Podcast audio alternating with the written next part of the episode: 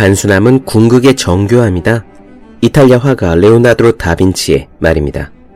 극진가라데를 창시하고 맨손으로 황소와 결투를 벌여 이겼던 최배달은 가장 단순한 기술이 가장 강한 기술이라고 했습니다. 실전에서는 영화에 등장할 법한 큰 기술이 불필요해요. 승부는 주먹 한 방, 발차기 한 대로 결정됩니다. 단련의 핵심은 가장 단순한 기술을 엄청나게 숙달하는 것이죠. 그렇다고 단순한 기술이 쉬운 것이냐 하면 절대로 그렇지 않습니다. 단순한 기술이란 불필요한 동작과 쓸데없는 힘을 쌀을 도정하듯 정밀하게 깎아낸 후에 핵심만 남긴 것이기 때문입니다.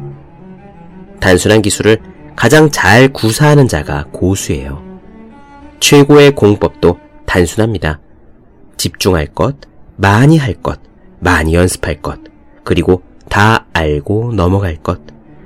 여러분의 공부가 깨끗한 주먹 한 방처럼 단순하기를 바랍니다. 그래서 여러분도 언젠가 여러분의 분야에서 고수가 되기를 기원드립니다.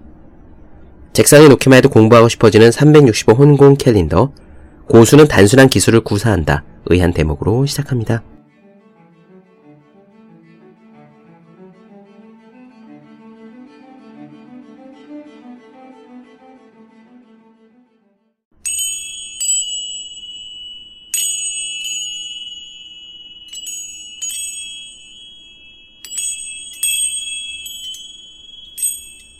네, 안녕하세요. 본격 공부자극 팟캐스트 서울대는 어떻게 공부하는가 한지우입니다. 우린 지금 마이클 싱어의 상처받지 않는 영혼 보고 있습니다. 싱어는 오프라 윈프리 쇼에 나와서 이런 이야기를 한 적이 있습니다. 사람들이 인생에서 궁극적으로 원하는 것이 행복이라고들 말하지만 사실 사람들이 원하는 건 행복이 아니라 자유다. 그렇습니다.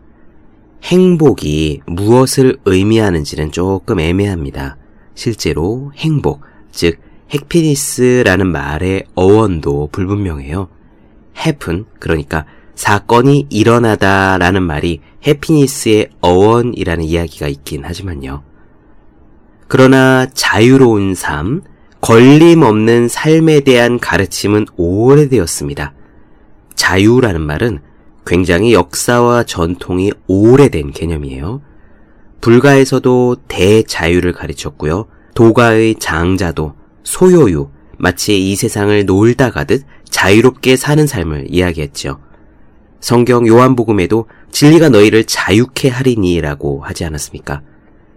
자유가 무엇이 그렇게 중요할까요? 사실 곰곰 생각해보면 우리를 고통스럽게 하는 것들의 원인들은 자유가 없음인 경우가 많습니다. 학생들은 억지로 학교를 가야 해서, 억지로 교복을 입어야 해서 괴로워합니다. 취업 준비생들은 벚꽃을 보러 놀러가고 싶은데 시험이 코앞이라 나갈 수 없으니 괴로워하고요. 또 직장인들은 직장이 스트레스 덩어리임에도 매일 억지로 출근을 해야 해서 괴롭습니다. 그뿐인가요? 붓다가 요약해서 말하셨듯 싫은 사람을 억지로 만나야 해서 괴롭고 좋아하는 사람을 보고 싶어도 볼 수 없으니 괴롭다고 했지요. 결국 다 자기 하고 싶은 대로 마음대로 못하기 때문에, 자유롭지 못하기 때문에 괴롭다는 겁니다. 그런데 잠깐 생각해봅시다. 우리는 왜 자유롭지 못할까요? 하루쯤 학교를 가지 않는다고 해서 감옥에 갈 것도 아니고, 직장을 그만둔다고 당장 굶어 죽을 것도 아니고, 시험을 못 친다고 누가 매를 때리는 것도 아닙니다. 우리는 왜 물리적인 강압이 없는데도, 옛날 노예들한테 했듯이 쇠사슬로 묶거나 채찍으로 때리지 않는데도 스스로를 자유롭지 못하다고 여길까요? 그 원인을 마이클 싱어는 두려움이라고 진단합니다. 이 세상이 나를 어떻게 할지 모른다는 두려움, 이 세상에서 뒤처질지 모른다는 두려움, 또 일일이 설명할 수 없는 막연한 두려움들이 우리로 하여금 자유가 없이 속박된 것처럼 느끼고 그 부자유가 우리를 고통스럽게 한다고 했죠.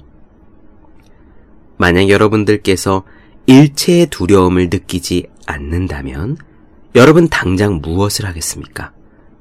이 우주가, 신이 완전히 여러분의 편이라 무엇을 하든 여러분이 잘 살 수 있다면, 여러분들이 완전히 자유롭다면 여러분들은 무엇을 하겠습니까?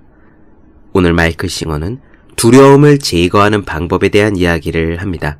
한번 들어보시죠.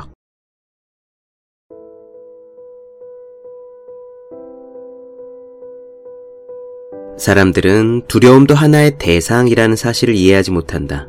그것은 이 우주에서 당신이 경험할 수 있는 무수한 대상들 가운데 하나일 뿐이다.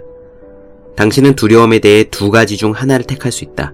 즉, 자신이 두려움을 가지고 있음을 알아차리고 놓아보내거나 아니면 그 두려움을 계속 품고 있으면서 그것으로부터 자신을 숨기고 도망 다니는 것이다.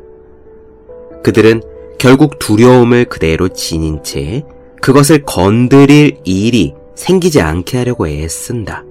사람들은 삶이 어떠어떠해야 문제가 없을지를 미리 정해놓고선 매사를 통제함으로써 안전을 확보하려고 발버둥 치면서 살아간다. 이렇게 해서 세상은 갈수록 험한 곳이 되어간다. 내면의 두려움, 불안 혹은 약한 곳이 건드려지지 않게 하려고 노심초사한다면 당신의 그런 노력을 위협하는 사건은 다반사로 일어나기 마련이다. 당신은 이런 외부의 자극에 저항함으로 마치 인생과 전투를 벌이고 있는 듯한 기분이 된다. 어떤 것이 좋고 어떤 것이 나쁜가에 대한 당신의 정의는 당신에게 문제가 없게 하기 위해서는 만사가 어떻게 흘러가야만 한다고 당신이 정의했기 때문에 생겨난 거다. 우리는 모두가 이런 짓을 하고 있음을 안다. 하지만 아무도 거기에 의문을 제기하진 않는다. 왜 도대체 자연스럽게 알아서 흘러가는 그대로의 삶은 문제가 있다고 누가 말했는가? 그 대답은 두려움이다. 두려움이 그렇게 말한다. 상황을 마음대로 통제하지 못하면 큰일 난다고, 펼쳐지는 그대로의 삶을 직면하면 큰일 난다고 두려움이 당신에게 말한다. 영적으로 성장해가는 동안 당신은 자신을 문제로부터 보호하려는 노력이 사실은 더 많은 문제를 만들어낸다는 사실을 깨달을 것이다. 사람들과 환경과 상황이 당신을 괴롭히지 못하도록 통제하려고 애쓴다면 당신은 마치 삶이 당신을 공격해오는 것처럼 느끼기 시작할 것이다. 삶은 하루하루가 괴롭다. 모든 것과 싸우고 모든 것을 통제해야만 하기 때문이다. 경쟁과 질투와 두려움이 가득하다. 당신이 걱정이 많은 사람이라면 그토록 걱정이 많은 것은 바로 이 때문이다. 이 때문에 당신의 마음속에 그 모든 마음의 목소리가 끊임없이 짓거려대고 있는 거다. 그러면 어떻게 해야 하는가? 대안은 있다. 삶과 싸우지 않기로 결심하는 것이다. 삶이 내 마음대로 되는 것이 아님을 깨닫고 받아들여라. 삶은 끊임없이 변화해가고 그것을 통제하려고 해서는 결코 삶을 온전히 살 수 없을 것이다. 당신의 삶을 사는 대신에 삶을 두려워하게 될 것이다. 다행스럽게도 이 두려움은 반드시 가지고 있어야 할 필요가 없다. 우리는 두려움 없이 사는 것이 가능하다. 이것을 하려면 먼저 두려움 그 자체를 깊이 이해할 필요가 있다. 이 두려움은 어디에서 오는가? 두려움의 뿌리는 당신 안에 걸려서 쌓여있는 것들이다.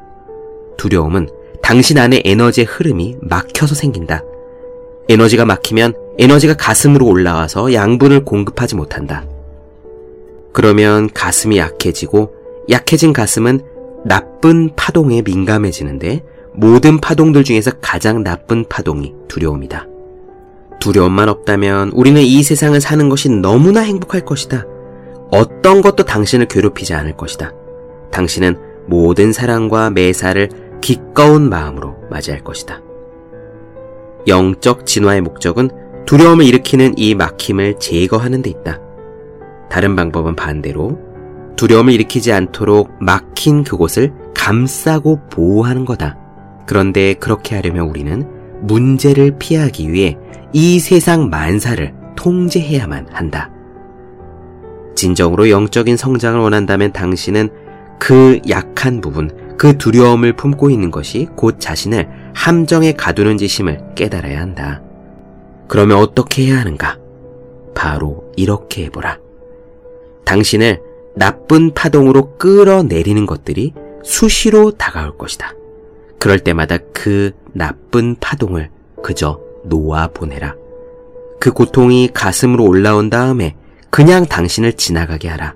그러면 그것은 당신을 스쳐서 가버릴 것이다. 당신이 진정으로 진실을 추구하는 사람이라면 그때마다 낱낱이 놓아보낼 수 있을 거다. 이것이 이 방법의 시작이자 끝이다. 이것을 열심히 행동하다 보면 놓아보내기라는 과정에 미묘한 법칙을 당신은 터득하기 시작할 것이다. 법칙은 매우 단순 명료하다. 덩어리가 건드려지면 그 자리에서 그대로 놓아보내야만 한다는 거다. 다음 순간이면 더 힘들어지기 때문이다. 당신의 가슴 속에서 뭔가가 건드려진다고 하자. 그것을 놓아보내고 당신 인식의 중심 자리에 머물러 있으면 당신이 인식하는 그 대상, 두려움은 지나갈 것이다. 열쇠는 즉시 놓아보내지 않으면 일깨워진 에너지의 혼란스러운 힘이 당신의 주의를 온통 빨아들인다는 사실을 완전히 이해하는 거다. 혼란 속에 당신의 의식이 말려들 때 당신은 선명한 의식의 자리를 잃어버린다. 그리고 그것은 순식간에 일어난다. 어디로 가는 듯한 느낌조차 없다. 좋아했던 사람들을 싫어한다는 것을 깨닫기 시작하는 순간, 뭔가 부정적인 에너지가 느껴지는 순간, 삶이 나쁘게 보이기 시작하는 순간, 분노, 긴장, 두려움, 겁, 이런 것들이 드러나는 순간에 그 모든 것들을 그저 놓아버린다고 생각하라. 그것들이 느껴지는 순간에 바로 놓아버리는 거다. 이렇게 계속 연습하다 보면 당신의 막힌 부분이 건드려지는 일은 진정으로 당신을 위해 좋은 일이다. 왜냐하면 내면을 열어 막혀있는 에너지의 그 부분을 풀어놓을 기회가 온 것이기 때문이다. 놓아보내는 것은 당신의 내면을 정화하는 과정이다. 한 번 놓아보내면 바로 그 부분에 막힌 에너지가 풀려난다. 그러면 이 에너지는 당신을 약화시키는 대신에 당신을 강하게 만들어준다. 당신을 갈수록 더 높이 올라가기 시작해서 영적으로 성장하는 비밀을 터득한다. 이렇게 할 때 당신 안에서 혼란된 에너지를 발견하면 당신은 좋은 일이라는 생각이 들 것이고 기뻐할 것이다. 나에게는 풀어놓아버릴 막힘이 더 이상 남아있지 않다고 착각하지 마라. 어떤 일이 일어나든지 그저 부정적인 에너지가 느껴질 때 가슴을 열어야지, 놓아보내야지 라고 생각하라. 이렇게만 하면 가슴이 정화되고 다시는 바닥으로 떨어지지 않는다. 부정적인 느낌이 들었을 때 따져보거나 남의 탓으로 돌리거나 자신을 합리화하려고 들지 말아야 한다. 아무것도 하지 마라. 그저 그 자리에서 그 고통을, 부정적인 느낌을, 두려움을 놓아보내라. 부끄러움이 느껴진다면 놓아보내라. 두려움을 느낀다면 놓아보내라. 이 모든 것들이 정화되고 있는 막힌 에너지의 찌꺼기들이다. 언제든지 놓아보내기를 잊어버린 것을 깨닫는 그 순간, 즉시, 정신을 차리는 즉시 그 에너지를 놓아보내라. 지체하지도 말고 시간을 낭비하지도 말라.